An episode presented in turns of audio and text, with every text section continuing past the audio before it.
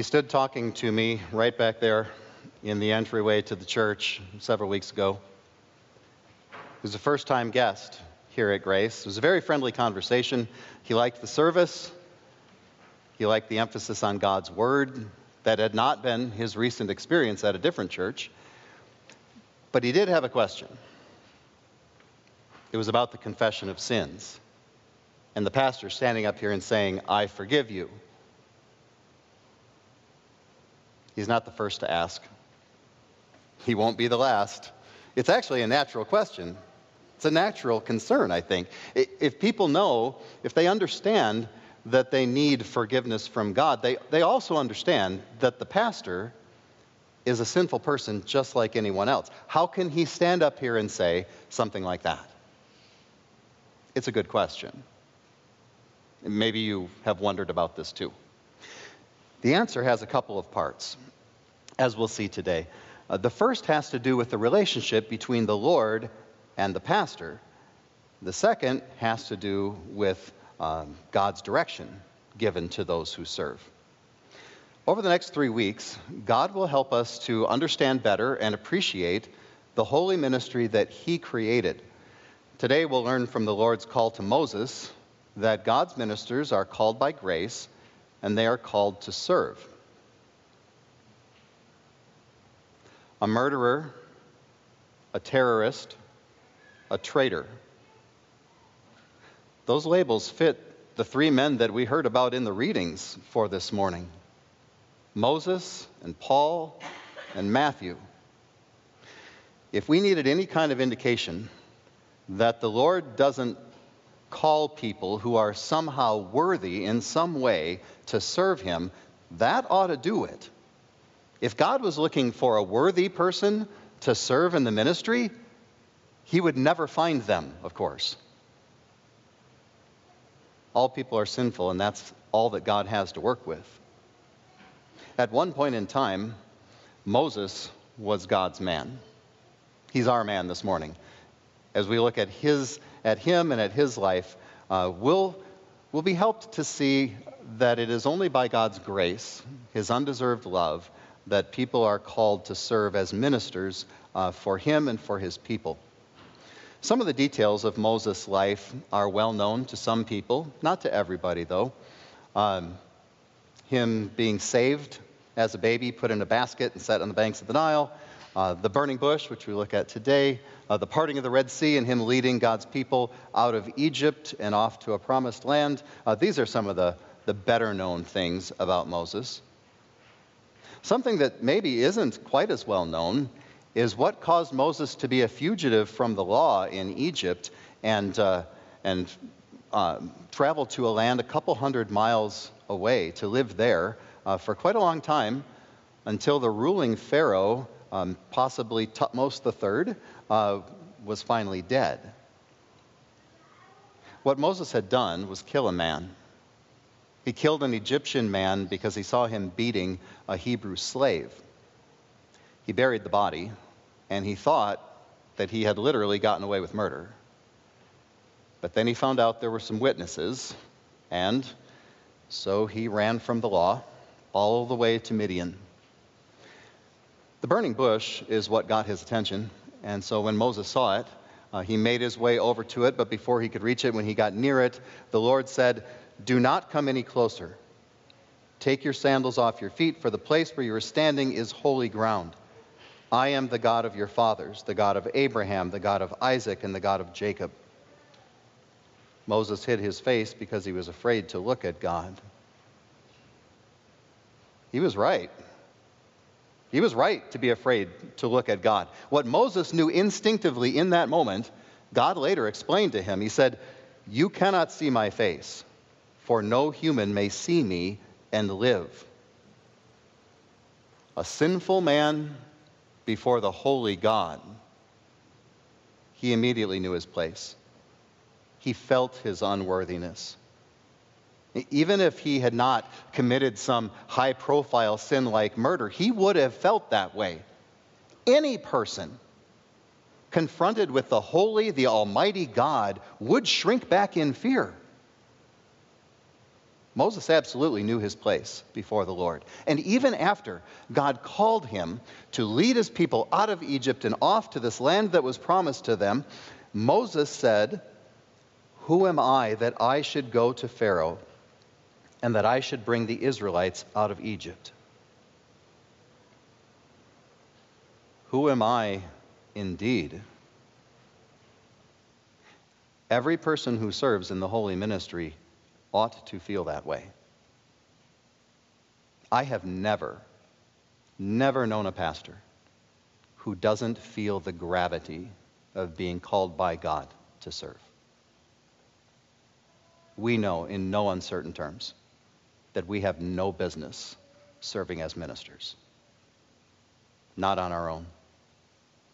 The right to do so only comes as a result of God's grace, His undeserved love. Excited seminary students, anxious to hear where they would be assigned to serve after they'd completed their studies, expressed their uh, expectation of, of uh, being placed in a church. The way they said it wasn't well received by the pastor teaching the course.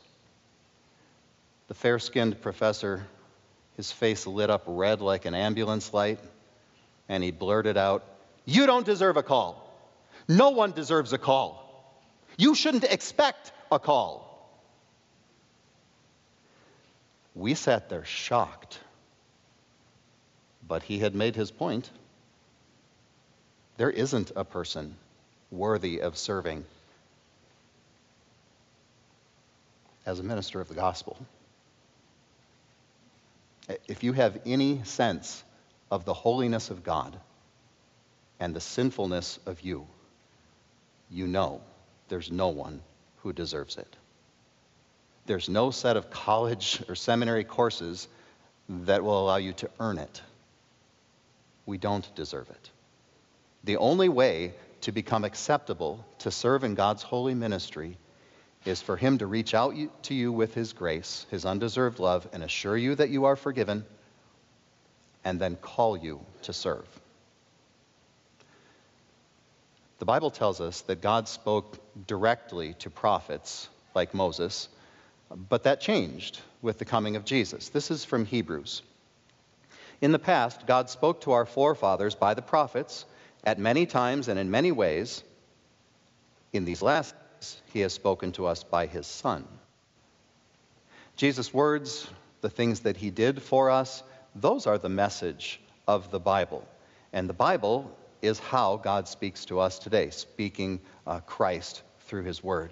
Since that's the case, we don't hear God speak audibly to us. We shouldn't say things like, well, God, God told me that I needed to do this. We may have the desire to serve. We may even feel compelled to pursue the holy ministry. But to claim a direct revelation from God for these things, that is beyond what God says. It goes against what God says. God's call to Moses came directly from him in, the burning bush. Today, the call to be a pastor or a teacher comes indirectly. It comes through a church or a school or a mission. In the book of Acts, after Jesus' resurrection and his ascension, uh, we read about how the believers got together and they prayed and they had a, a slate of candidates, a, a set of qualifications for them, because they wanted to call somebody as a disciple to replace Judas. And so they did. They met together, they prayed, they chose one to call, they asked him to, to serve, and he served. In much the same way, in our church body, uh, believers get together, they pray, they have a slate of qualified candidates, they vote on, on who to ask, they extend a call to somebody, and then that person considers whether to accept that call to serve or to remain serving uh, in the call that they had previously accepted. So God uses this process uh, today, too. It was different with Moses God hooked Moses by using the burning bush um, and called him to serve, but Moses uh, tried to wiggle off the hook. He tried real hard. Uh, who am I that I should go?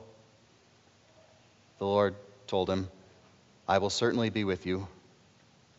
And then Moses asked, Who should I say sent me? Well, God then just repeated his name to him. And it's after our reading, but Moses kept going. What if they don't believe me? And so God gave him uh, some convincing miracles that he could perform if that happened.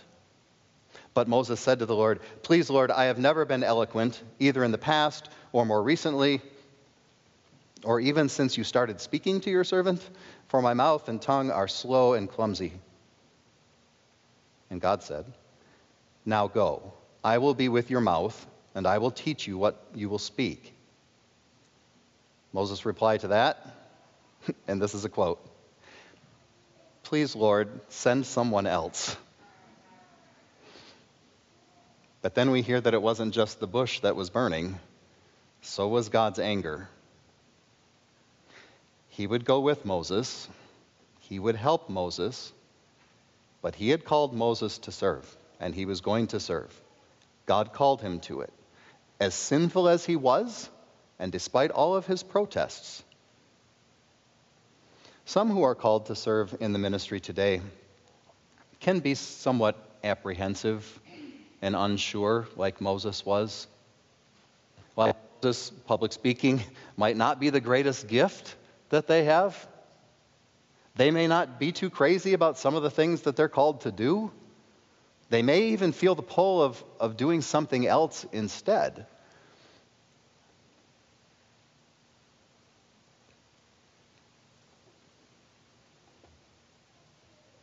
But God called and he promises that he will be with them.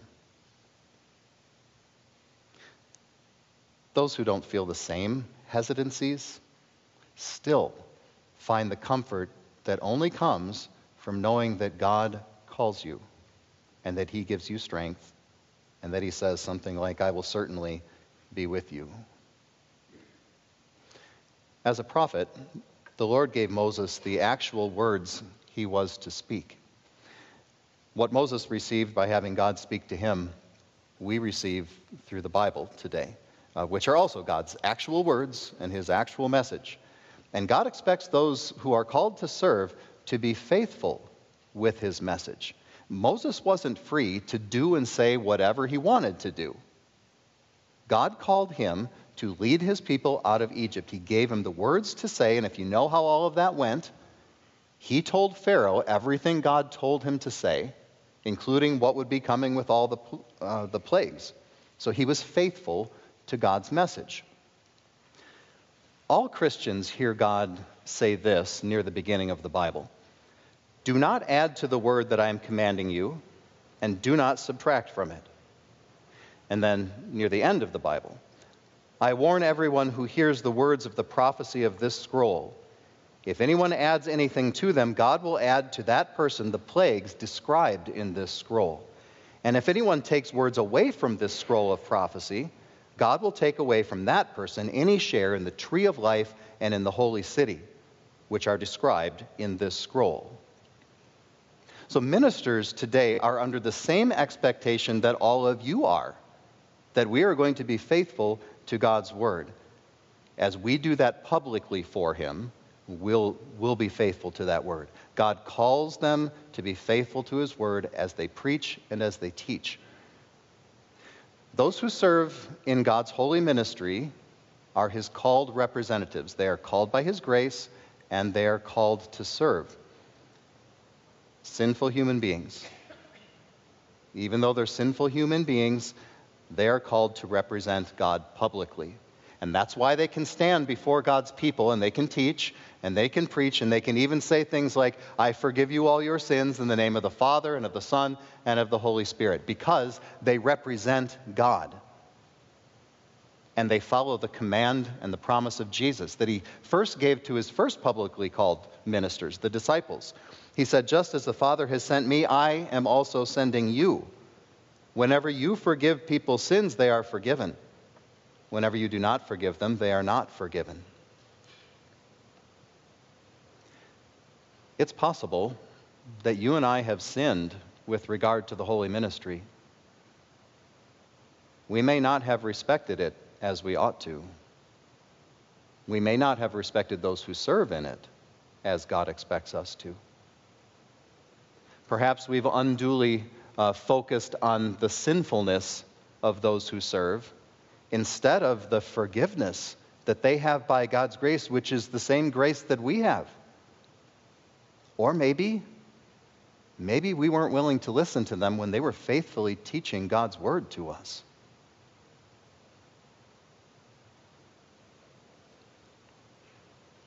Pastors may not have felt that the call is such a precious thing all the time. We may not remember often enough how gracious God has been in allowing us to serve this way.